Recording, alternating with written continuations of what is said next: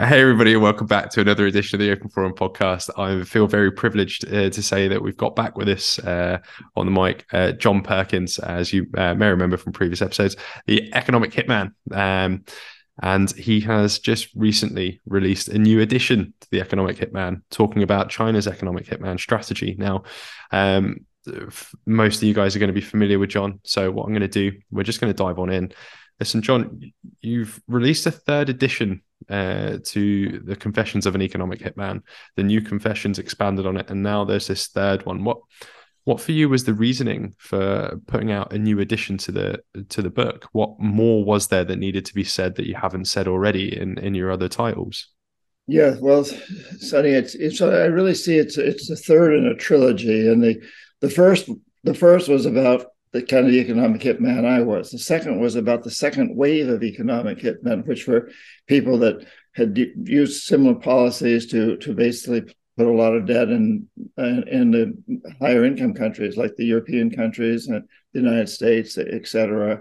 Uh, people who worked for corporations. So when I was an economic hitman, it was pretty generic. We were just trying to get uh, resources for the United States, get put U.S. companies in a dominant position, and then the second wave, every major company had its version of economic hitman out there pushing for that company, pushing for that company to get better deals in the Philippines or or China or, or Indonesia or pitting cities in the United States against each other for where they should locate their next headquarters, as Amazon did. And the third wave is China. So uh, China's economic hitmen really started to rise to prominence uh, with the beginning of Xi Jinping's regime in 2012. Uh, so China had made incredible progress internally in its economy. It had brought something like 700 million people out of poverty. It had economic growth of around 10% for 30 years. It was it was serving as a model, and Xi Jinping decided to use that to go out and and and compete with the United States for world domination. So China's economic hitmen learned a lot from our mistakes and our successes. I was asked to teach at an MBA program in Shanghai, and I realized when I was teaching there that one of the things they, these students who were who were designated to be China's future leaders uh, wanted to learn from me was was what mistakes I had made, so they wouldn't make the same ones. And what successes, smart. yeah, very smart. So uh, this third book is really exploring uh, China's role, and the conclusion that these two countries have de- developed this incredibly effective economic hitman strategy for for gathering resources for basically taking over the world from you know empire building from an economic standpoint and that this competition now is a race to disaster. It's created climate change it's created terrible environmental destruction and income inequality extinctions of species. It's got to end and so it seemed imperative that i I expose these two systems and also inspire people to think in terms of how can we turn this whole thing around? How can we stop the economic hitman strategy, regardless of what country is implementing it? This is what you spoke about um, the last time we spoke as well, very briefly towards the end of our chat about uh, death economy that we now have versus the the life economy. But yeah, uh, the impacts on local environment and climate notwithstanding, this idea of lifting people out of poverty isn't that also something we should be aiming towards? I mean yeah around 700 800 million people being lifted out of poverty surely that's that's a good thing right? I mean oh. yeah uh, is that not something that we should be encouraging across the globe? Absolutely. And, and and a lot of countries in africa and latin america see china's model as a much more successful one at doing that than the us model but I think the other aspect of it is that we need to lift people out of poverty by employing them in things that, that promote a life economy, not a death economy. So rather than continuing to focus on short term profits, short term materialistic consumption of things that really aren't necessary for life as we know it on this planet, we need to focus on things that'll pay people, give people jobs, bring people out of poverty by paying them to uh, to rejuvenate uh, the uh, coral reefs around the world, you know, to to clean up pollution, to to mine all the plastics floating in the oceans, to uh, regenerate uh, destroyed environments uh, and to recycle, to create new technologies, like we've done with solar and wind, but taking it to the next step. And, you know, technologies we haven't even envisioned so far, technologies and, and processes and, and products that'll make life better on this planet, not worth. It's not about stopping growth.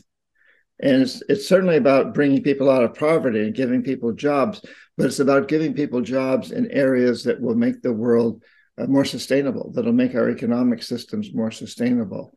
And frankly, that'll that'll cut back on this terrible divide between the very rich and the and, and the and the and the rest of the world, actually, especially yeah. the poor, but the rest of the world, basically. We we need to really move in a new direction. What exactly is a, a death economy? Um, you've mentioned this idea of us taking up resources from the planet and the idea of a life economy versus a death economy. What exactly is a, a death economy then? Yeah. Well, we, yeah, we start, I think, with the definition of what it means to be successful. A death economy defines success as, as short term materialistic gain short-term pro- maximizing short-term profits for corporations regardless of the social and environmental costs and encouraging everyone to consume consume consume things that we really don't don't need more of uh, you know in, instead of uh, instead of buying one or two shirts you know that are really good shirts that'll last a long time buy a lot of shirts that, that aren't going to last that long so every day you can show off a new shirt you know there's there's, there's a lot of advertising campaigns that encourage us to do this this is part of the death economy. It's about maximizing short term materialistic gain. And in that process, it is basically consuming and polluting itself into extinction. In the short term, it's depleting the resources that it needs for the long term. That's the death economy. So the life, yeah, go. Yeah, the life economy, by contrast, looks at the long term and and uh, you know to maximize long term benefits for people and nature. And, you know, human history has really been about that for most of the 200,000 years we've seen ourselves as humans up yeah. until very recently. You know, the, the, the, it's always been about future generations, sort of the famous seventh generation. And, and interestingly, that's it actually is part of the communist plan. They have these long term plans that they also now are looking at short term uh, uh, profits. So, so they've kind of got a combination. But I think what we all need to understand is that the, the, the life economy is an economic system that's re, that's that's a, gen, a, regenerative system. It's not a degenerative system, and it looks to the long term. And yes, we make some profits in the short term because businesses have to make a little profit in order to continue. But we make them in areas that are contributing to cleaning up pollution and regenerating destroyed environments and coming up with alternatives to fossil fuels and so on and so forth. We've been headed in that direction uh, for the last uh, few years, even the last few decades. There's been movement. I mean, look at the incredible uh, advances we've made in solar and wind and, and some other forms of energy, as, as one example. So then, if we say uh, a death economy is resource and mineral extraction, damned be the consequences to the local environment or anything else around it, and then a life economy is more so working in tandem with uh, your surroundings, in tandem with your environment, in tandem with also our, our neighbors on the international scale. Would that be a sufficient yeah. uh, way to summarize? Okay. Yeah. So I, I, like I like I like the phrase to live as part of nature rather than apart from nature. So in a death economy, we see ourselves as apart from nature, human supremacy over nature. Yeah. And a life economy sees us as as living a, as a part of nature. We're not supreme over nature. We're actually subject to the laws of nature. Absolutely, as as we see with environmental disasters, we're certainly not above it now.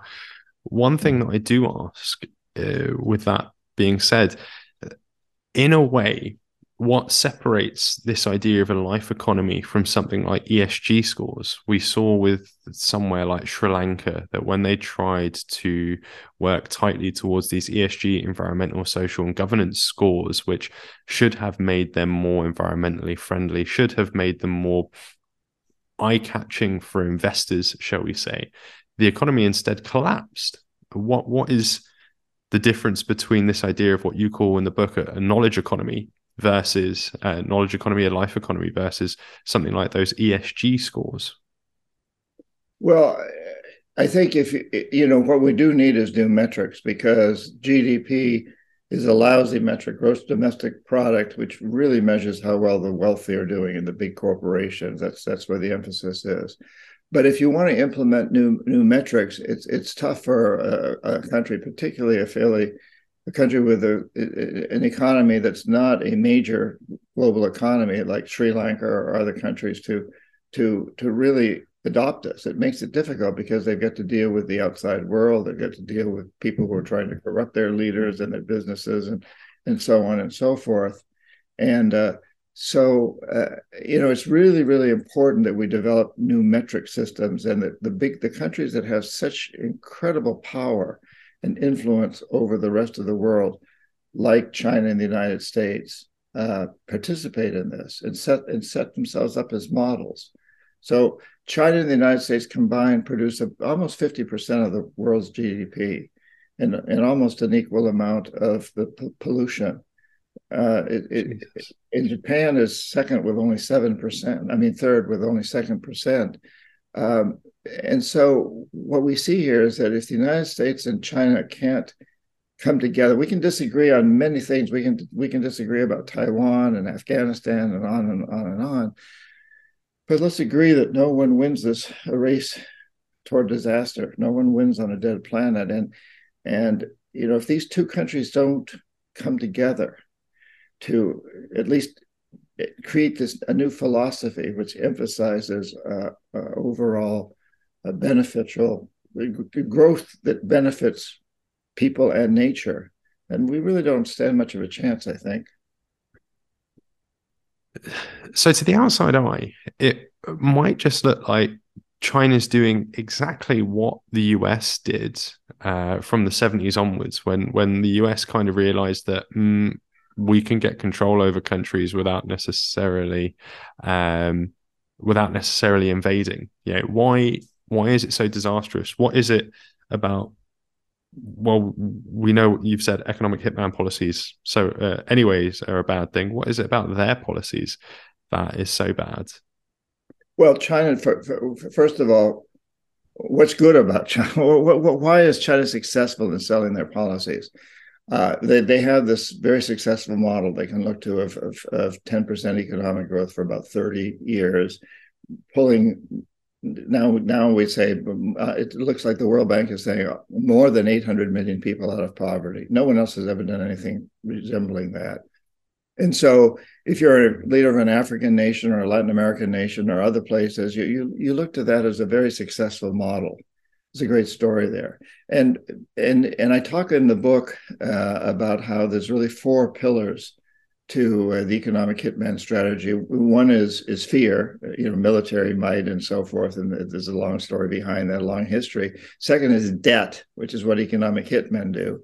The third is is anxiety over insufficiency, which is you know we don't have enough money. We need our we need to develop our resources so our people can have better education and health care, and that opens the door to economic hitman.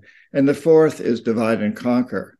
And these have been traditional methods that have been used with different emphasis on different parts of them for, for a couple of thousand years by dominating civilizations. And recently, you know, we really focused, uh, by we, I mean US economic hitmen like me, on debt and divide and conquer. You know, you got to join us to fight the in the Cold War against the Soviet Union, et cetera, until the Soviet Union ended. And then we were still like, you got to stick on our side. You know, you got to be with us wherever we go. You got to be on our side. Well, China has also implements these four pillars, and they're focused very much on the debt side and and uh, getting resources and and and the, the fear of the, the anxiety over insufficiency to help poor countries rise out of insufficiency. But they've turned this idea of divide and conquer on its head. So they say, no, join us and you'll be part of the new Silk Road we're not dividing and conquering. We're going to bring all the nations of the world together in this incredible trading network. So and so China really hasn't focused very much on the military, except in its own re- region. You know, the Taiwan, Tibet, um, Hong Kong, but it, it doesn't have a history of going outside except in trade. The United States has a long history of building building military bases on many other countries and attacking countries that are far away, like Vietnam and and Iraq and Afghanistan. And China doesn't have that history. Uh, that's not to say that they won't do it in the future. I don't know. People bring this up a lot. I have no idea, but they haven't. Hmm. And instead, they they have focused on on the story that they want to bring the world together. So whereas we would go into a Latin American country, let's say Peru or Argentina or Ecuador, and we'd say, hey, you know, join us in bilateral trade agreements uh, with the United States. China says, no, no, don't. It's not bilateral. You, are gonna, you, we're gonna increase trade with everybody for you. So Ecuador, Peru, Argentina, we're gonna help you build ports so you can trade with Africa and the Middle East and India, all over the world. It's a very, very compelling argument. So that's the side where China really has a good story to tell. The dark side is that China's built a lot of terrible projects around the world if I go name Ecuador again, I go, you know, a country that I know well. I, I just I was there recently. Uh, they built a huge, huge hydroelectric dam. That's they built it on a fault line in an extremely fragile rainforest next to Reventador, an active volcano.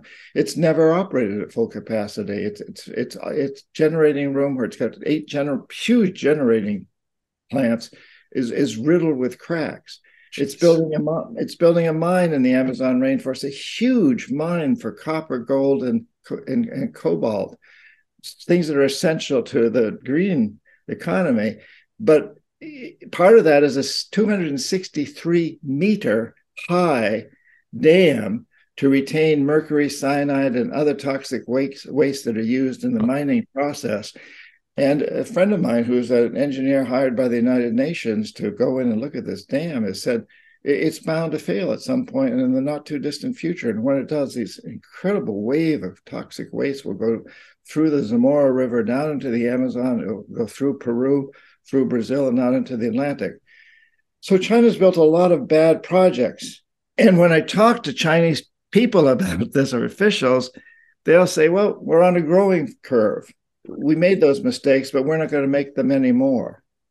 Well, if you happen to be the developing country, the Ecuador or Peru or whoever on, on the other end of that, it's a terrible mistake because these countries are still told that they owe the money that they yeah. borrow to hire Chinese companies to build these projects.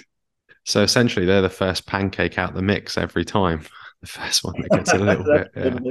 Yeah. yeah. I laugh, but it's not a laughing matter. But good analogy. Uh, yeah. Jeez. Yeah. Yeah. So you got these, you got the light side, the model that they it showed to the world, and the dark side, which is that the implementation of that model, especially in other parts of the world, has been sometimes, not always. They built some good projects, but they've built a lot of bad projects also. Yeah. And then one of the other things that you talk about as well in the book is the fact that although China say initially we're not going to get involved in your politics or anything else, they're very hardlined on the fact that uh, the countries that they invest in should stand on the same side as them when it comes to places like Taiwan, Tibet, and Hong Kong, right? And they cannot speak up for anything, uh, let's say, with regards to the Uyghur Muslim population or the treatment of said population within China. Um, and one of the other things that you write about as well is if we take Indonesia, for instance, uh, which has one of the largest uh, Muslim populations, uh, there's also something to be said about their treatment as a result of the Chinese investment there, right? Yeah, you know, there's a mixed bag here because uh, if you talk, I, and I just came back, I was in January, I was in several Latin American and Caribbean countries who who who, tied in with China big time, hmm. and uh, you know, and the fact of the matter is, China uh, is now the number one trading partner with 124 countries, and the United States is only 40 45. Wow, that's incredible. and that reversal has happened in pretty recent history. You can there's a beautiful map you can you can Google it that shows the, the various trade routes. Uh, but uh, so, you know, if you bring up the Uyghur thing. Uh, people in many parts of the world will say, yes, that it's horrible, but what about your treatment of immigrants, especially if you bring this up in Central America? Say, what about your treatment of our people when they when they try to, you know, escape from the, the the, the, devastating impact of some of the world trade, some of some of the free trade agreements that you've signed, that you've forced upon Central America, uh, you know, like uh, uh, CAFTA, NAFTA, and so forth. And you know, if you bring up Taiwan and uh, uh, Tibet and Hong Kong, they'll say, "Yeah, but what about your invasion of Iraq and Afghanistan?" So, so there's there's a lot of different views of this, and uh, you know, and and you know, while China does insist that countries, or, or, they they they make a very strong argument for why countries that, that they support should join them uh, in at the in the in the, their votes at the United Nations. These countries will also point out that the United States has a long history of neoliberal economics that we and I through the IMF, the International Monetary Fund, forced on countries when they took loans from us that they had to privatize their utility companies, their water and sewage systems, and sell them to our investors. They needed to deregulate, uh, drop taxes on the rich, and drop some of the wages for, for, for, their workers so that we could go in and, and do a better job. So we have a long history of this. And uh, China makes the point of we don't buy into neoliberal economics. So they say we don't we don't force these things on you. But as you pointed out, they do have another set of agendas. Agendas, yeah. They do force. So again, it's not that the the goals of both these countries, economic hitmen, the economic hitman strategy of China and the United States, they have the same goals basically. And there is a slightly there's a different approach, and I, I just want to keep coming back, Sonny, to the fact that neither of those approaches work for the world. We've got to move beyond them because they both create a death economy. I want to I want to get to that, and uh, actually, that's that's a bit of a, a nice segue into this. So, one of the questions that I wanted to ask you is, as someone who's so well steeped in economics and has gone to other countries and seen uh, the benefits of getting resources out of them, yada, yada, yada. Donald Trump wasn't the best president in the world. I think uh, everyone can uh, uh agree to that to some extent. I think some of his stances on foreign policy uh, were good, some not so good. At least he attempted something with the Abraham Accords. At least he attempted to put a deadline on pulling troops out uh, of the Middle East. But from an outside perspective, trying to bring back some kind of industry into the US was a good idea. However, where the flip side of this is, the way in which he tried to do that was to release some of the tightening on regulations surrounding those industries. And that's something that China, when they do their foreign investment, they also do foreign investment in places where they don't have tight restrictions or regulations on development. So this is that idea of the exploitation of the environment and everything comes into it. There needs to be uh, the reason I bring the US into this and Trump into this is I think there needs to also be some acknowledgement that countries need to start becoming a little bit more independent, especially as we saw what happened during the pandemic the last three years or so. How many countries slipped into debt or economic crises over that period of time because of the fact that we are heavily reliant on this global economy that is fantastic when it works. But if it does go to hell in a handbasket, it goes really quickly. So, with that being said, do you, from your position, see any way that we can make some kind of concession to this this idea where trump was then releasing some of the regulations kind of thing just to try to draw companies back into the us it's a very complex issue because um, we are so dependent uh, and and the world is so interdependent yeah on global yeah. trade. So, for example, right now, uh, China controls, I, I, think it's around 90%, maybe even a little bit more of the world's lithium mines. Hmm. Uh, and, and cobalt. I mean, the United States, a major U.S. corporation, uh, Fremont, uh, Freeport, McMoran, uh, had these huge mines in Congo that they recently sold to two, two big mines to Chinese companies. Um, so we may bring these industries back to the United States, but we're at this point we're still very, very dependent on China, China for the metals and minerals that are needed in these things, and that's just one example. It's it's very hard in this world today to see, uh, you know, economic interdepend in, independence. I think we we're so tied and and probably should be. We are one people on this planet um, and the problem in, in in the lower income countries, so you take a country like most African countries and Latin American countries and some Asian and Middle Eastern countries have phenomenal resources in terms of oil or minerals, the ones we've talked about, but they don't have the wherewithal, they don't have the technology or the finances to develop those industries. They're dependent on outside resources. And right now, primarily China and the United States to come in and you know bring in the heavy equipment that's needed to make these things happen and when that happens these countries then have uh, control over them to a certain degree it, you know it's it, it's so incredibly complex that unless we can come up with a unifying principle that we have a common enemy on this planet that we all need to so let's say sonny that there's all these aliens hovering above us threatening to attack us we would hope that the aliens would be friendly, but let's assume for a moment that they're not. What does China and the United States and Russia and Brazil and India, what do we do?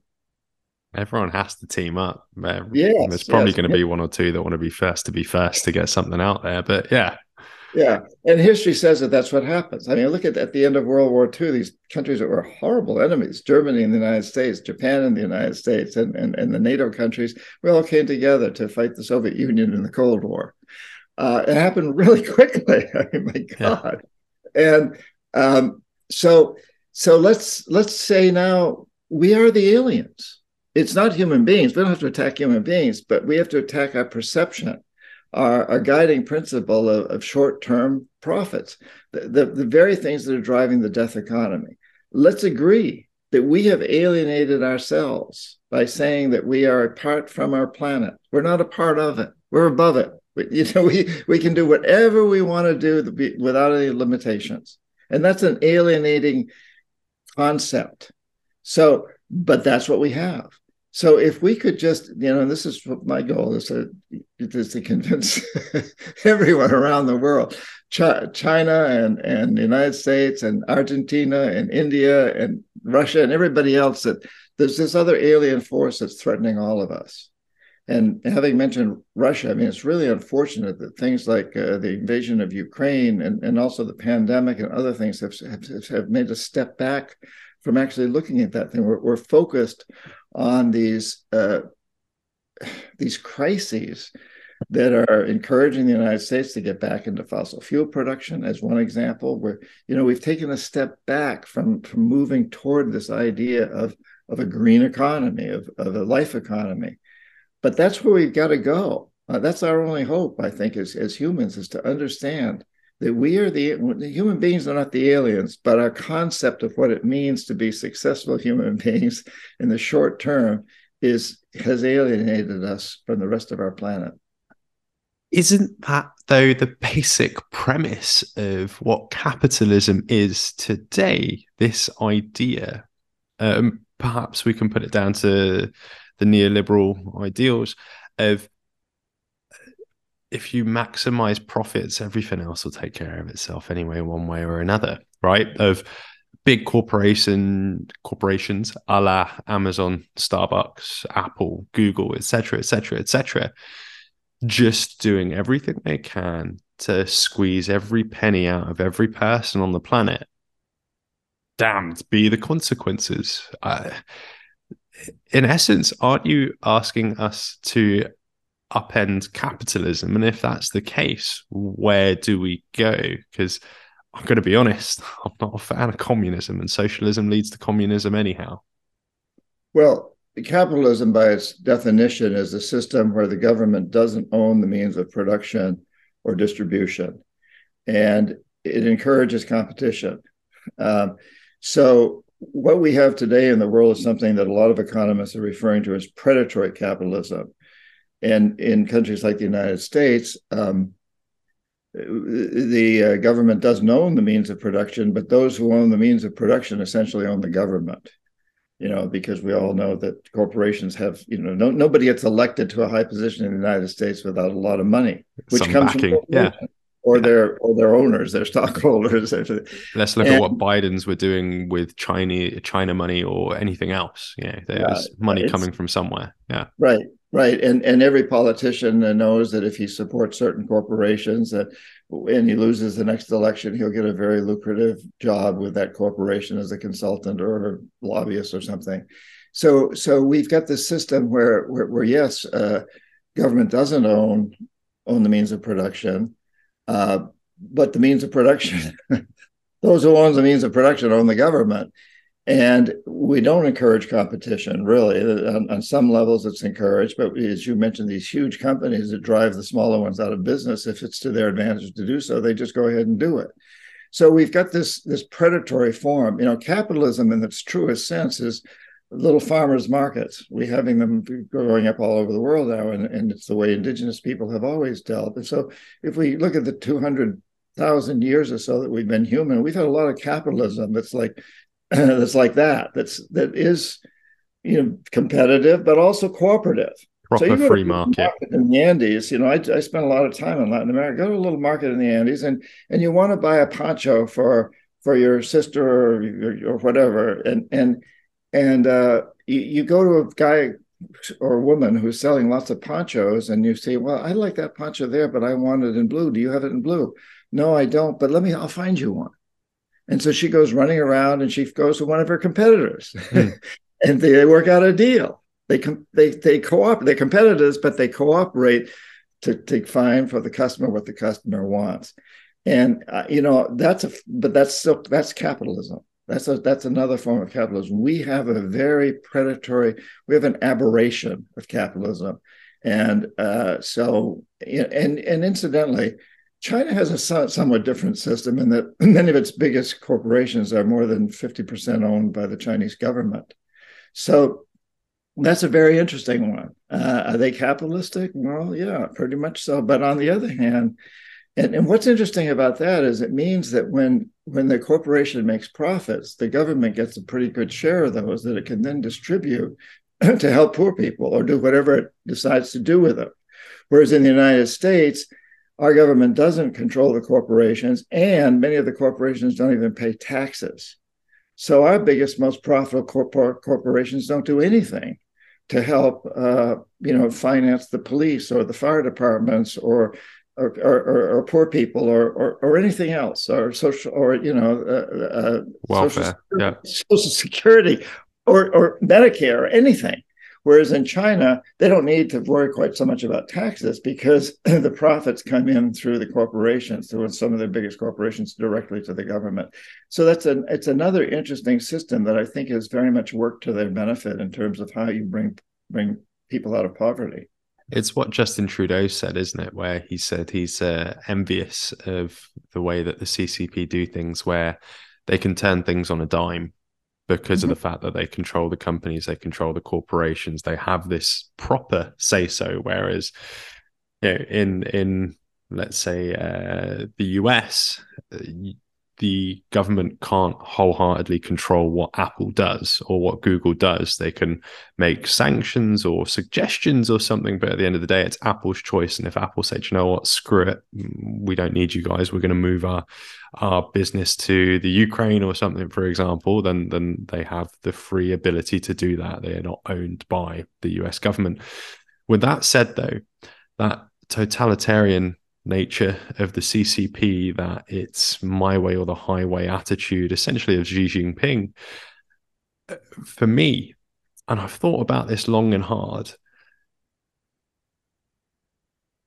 I prefer the US's way of doing things in the sense of it's the devil I know rather than the devil I don't. Because if we now lose our position globally, and I've benefited from uh, growing up in the UK, of course, uh, I've also you know, had the ability to travel you know, some ways around the globe and whatnot. And I've benefited from the democracy that I've grown up in, albeit it's a bit of a sham democracy given the fact that it's enforced by the uh, armies of the UK, of the USA, of those controlling powers as they be. I fear that if China was to quote unquote win the economic war that there is here at the moment, that free ability to move and ability of free choice and our ability now to discuss the downsides of the controlling governments, I fear that that won't be there anymore. So, as much as I wholeheartedly agree with you that the EHM strategies are horrible and what we're doing needs to stop, I'm happy with the devil that we know. Yeah, no, I I agree with you. I mean, I'm you know I'm very solidly pro-American. And people people sometimes look at me and say, "No, you're no." I'm very pro-American, but I also understand that one of the tenets of democracy is that you criticize yourself and your leaders.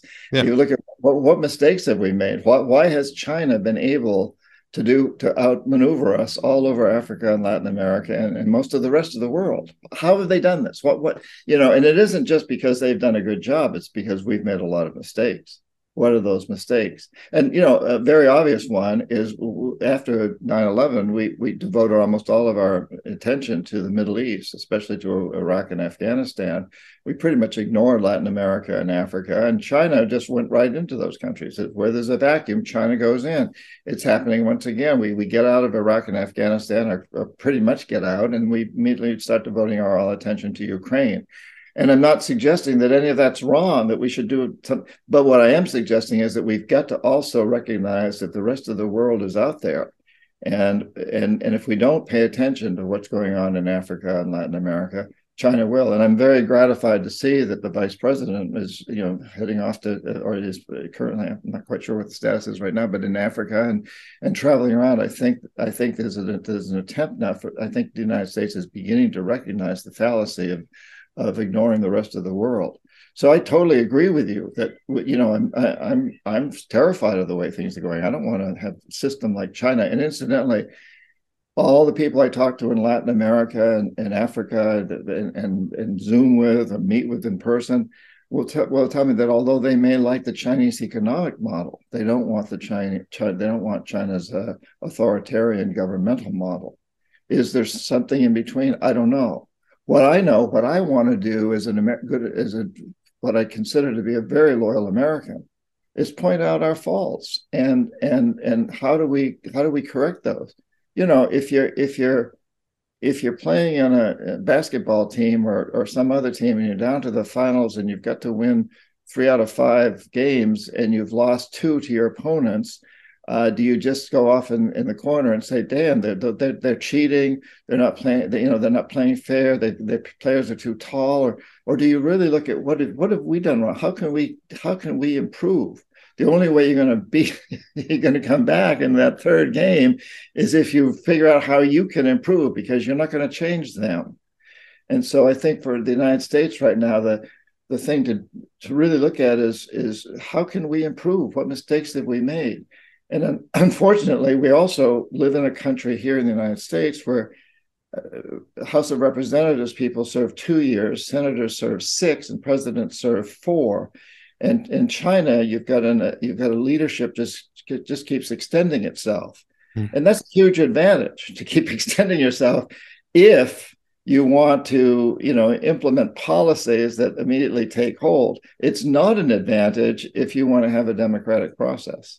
So, so, so there's, but but there's that, that challenge, and and in the United States right now, we're seeing how we really have a pretty dysfunctional democracy.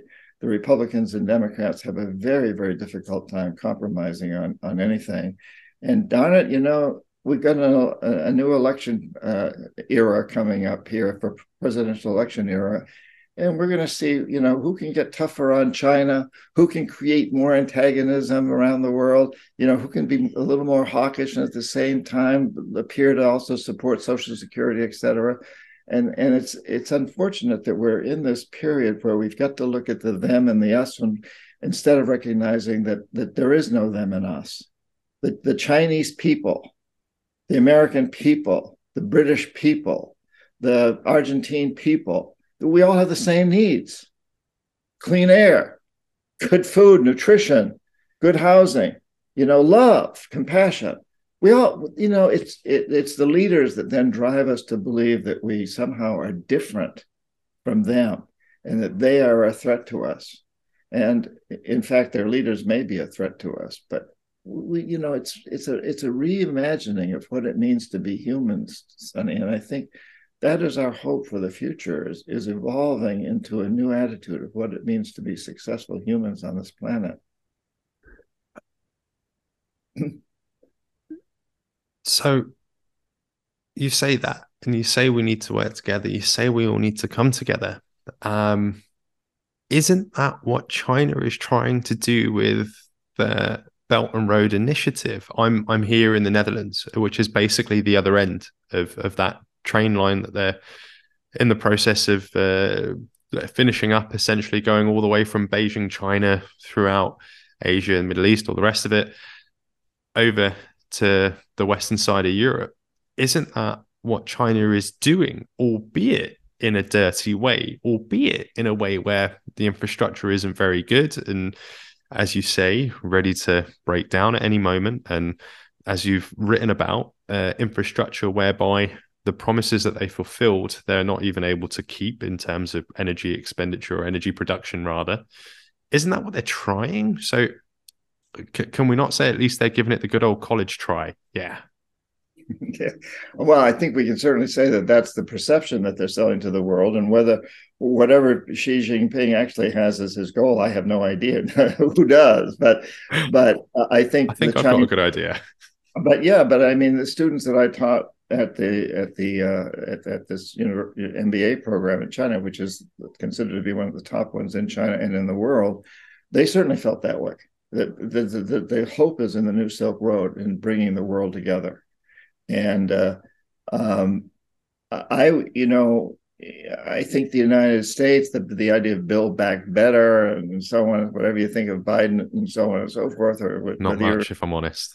Whether you're Republican or Democrat, that doesn't matter. But the United States, I think it would be wise for us to, to rather than uh, objecting to the new Silk Road, rather than trying to fight it, I think I think I think the Netherlands has has joined the New Silk Road. I think you've actually officially accepted oh, it for so, for a long time. Yeah, yeah.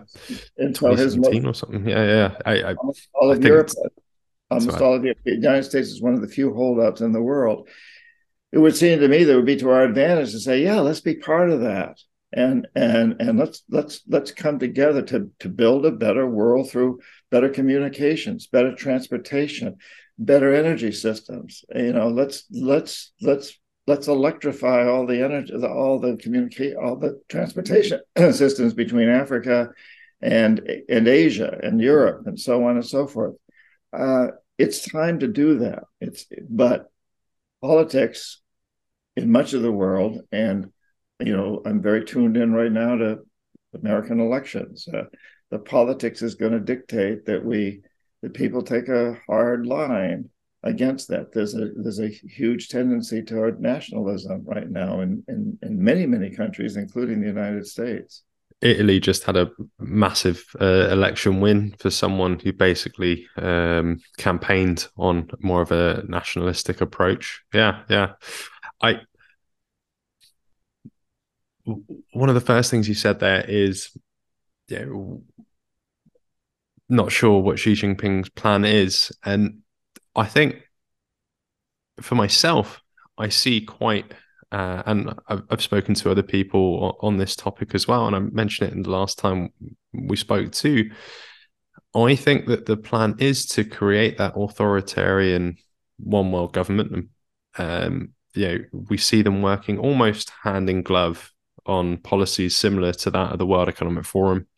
And we see this idea also. You mentioned the Netherlands as, as part of the Belt and Road Initiative, and uh, they're they're big time players in it. In, have you are you familiar with the tri-state city at all? the idea of uh, the combination of basically almost the whole of the Netherlands, parts of Belgium, and parts of Germany in creating a giant smart city, um, which would be absolutely gigantic. And the Netherlands has already said that they want to bring in digital IDs and, and the rest of it. For me, that is where this is going. That is where this is headed. You have every central bank, people that you likely will have worked with, or not necessarily those particular people, but these banks that you will have likely worked with in trying to create a digital currency. That for me is where this is all headed, regardless again of the consequences that may be. With that said, it brings me back to this idea of nationalism that you said there at the end, and it not necessarily being a, a bad thing so long as that doesn't stop us working towards more sustainable things that aren't going to lead to poverty. And I think at the moment, the idea of sustainability has pushed Germany almost to the brink of energy poverty for many people. It's pushed the UK, the Ukraine war notwithstanding, uh, to the brink of energy poverty for a lot of people, pushing energy prices through the roof as a result of policy decisions that were made. And I think it's fortuitous for governments that there's the Ukraine war at the moment, as it's masked some of those terrible policy decisions that have led to, um, quite frankly, insufficient energy production from those nations. Now, you mentioned the US is going back to hydrocarbon fuel production. I think there does need to be some form of looking back within ourselves. I mentioned that earlier as well, both internally within the country of being able to stand on their own two feet. It, man, this is the second time I'm bringing this guy up, and I know he's not everyone's favorite person, but Trump said it to Germany back in 2017, 2018. You guys are too heavily reliant on Russia. If something were to happen, you guys would be screwed. And he was laughed at. But he was right and I know we need to work together, but we also need to have the infrastructure to stand on our own two feet, regardless of what happens. And this idea of working with China or even taking the US approach for me is in some ways dangerous. I hear that. Yeah. Yeah. What, so what do you what what do you so what do you uh, propose? the idea of global cooperation is an absolute must. The idea of imposing specific requirements, like what the Netherlands is just going through now with the nitrogen issue on uh, gas production, etc., that to be done with just a massive tar brush, everyone equal on all of that, is going to negatively impact many countries and many countries' abilities to pull themselves up out of poverty. If there's going to be investment in foreign nations, let's take, for example, India, heavy polluter. Um, if there's going to be investment of countries into India, there needs to be investment in, even if it's using hydrocarbon fuels, coal plants with good quality chimney stacks that are cleaning out the exhaust output or nuclear power or something like that. Because at the end of the day, one of the best ways to lift people out of poverty, and this is one of the reasons why you had a job, is the energy side of things.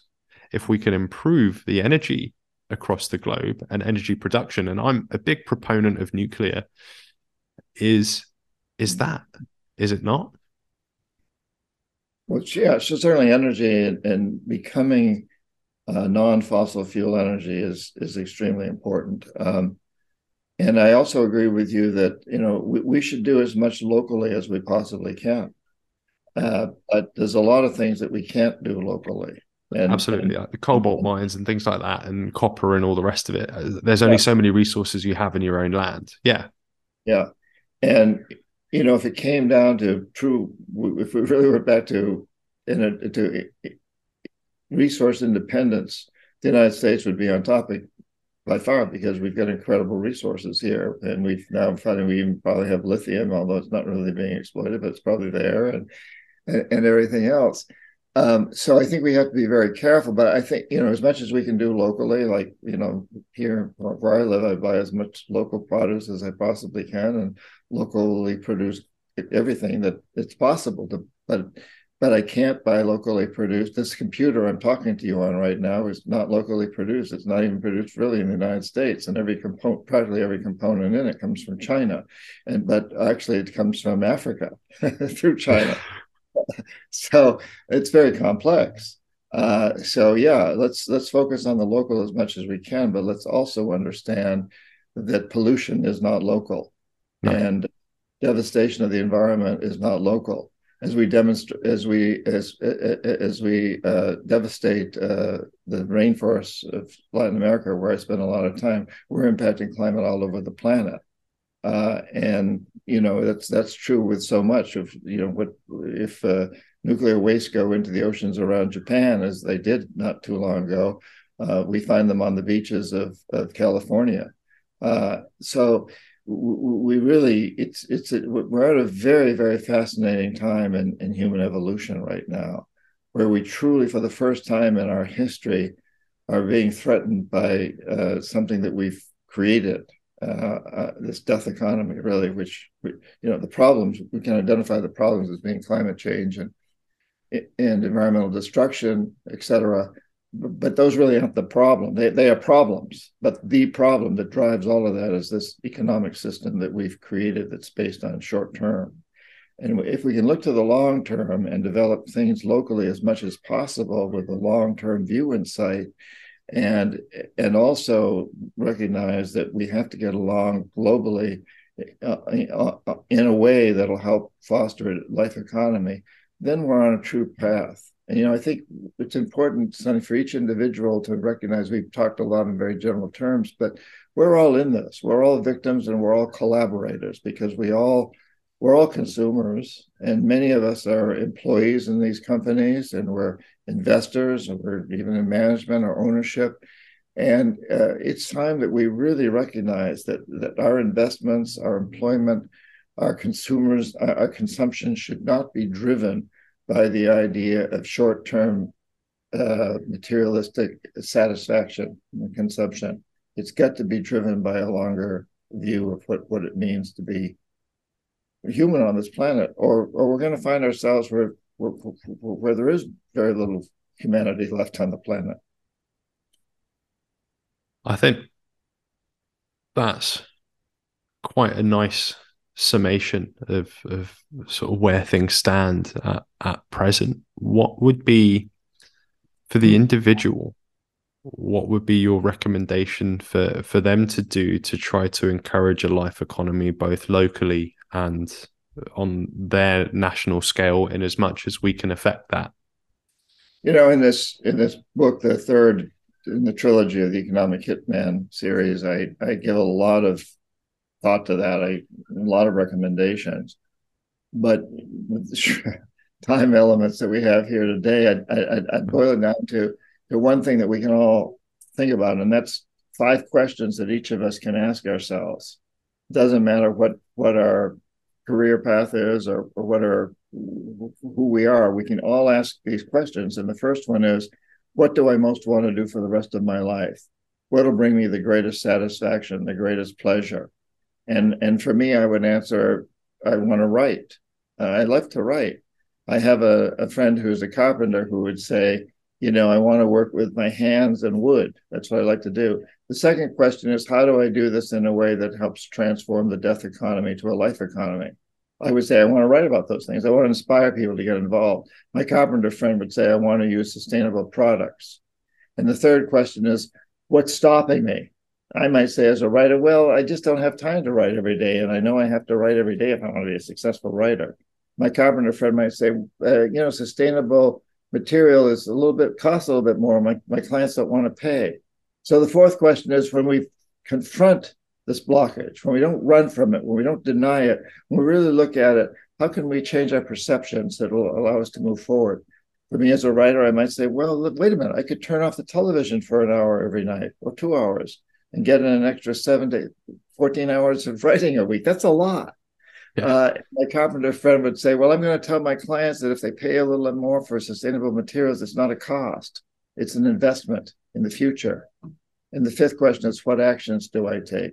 Beginning right now, beginning immediately. And the writer has to write. The carpenter has to start building cabinets like this one or houses that are out of material, sustainable materials, and tell his clients and their children, look, you're, you're investing in the future. You're, you, this is a really good thing you're doing by, by using sustainable materials. It's an investment.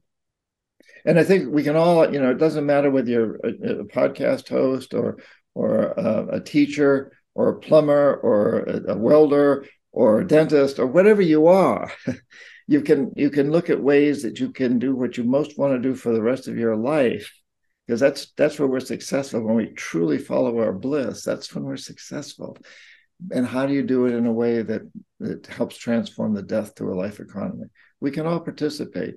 It may involve just sending out an email occasionally or a tweet or whatever or it may involve running for public office. Uh, you know it can it can be there's many different levels but every one of us needs to recognize that, that we have a role to play. We have power. Beautifully put. I think uh, fantastic words to end on. Thank you very much for your time, John. Really appreciate it. Thank you, Sonny. I appreciate all you do. Keep, keep, keep up your good work. Keep bringing up these subjects, and thank you.